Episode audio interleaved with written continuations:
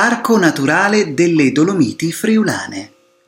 Il sistema, racchiuso tra Piave, Alto Corso del Tagliamento, Val Tramontina e Val Cellina, si estende nelle province di Pordenone e Udine e, per un breve tratto, anche in quella di Belluno. Sono un gruppo piuttosto unitario e compatto, un susseguirsi assai suggestivo di picchi e cime che offre inaspettati scenari e panorami straordinari.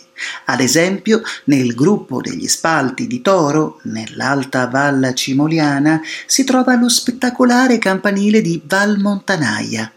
Prodotta dall'erosione alpina, è una guglia dolomitica di selvaggia bellezza. Per difendere e valorizzare il patrimonio geologico-naturalistico del sistema, nel 1996 è stato istituito il Parco Naturale delle Dolomiti Friulane, un'area di 37.000 ettari non attraversata da strade. Più che altrove è qui possibile osservare tutta la potenza della natura con pochi segni di antropizzazione. La fauna comprende cervi, stambecchi, camosci, caprioli, aquile reali, picchi neri e perfino alcuni orsi giunti dal Tarvisiano.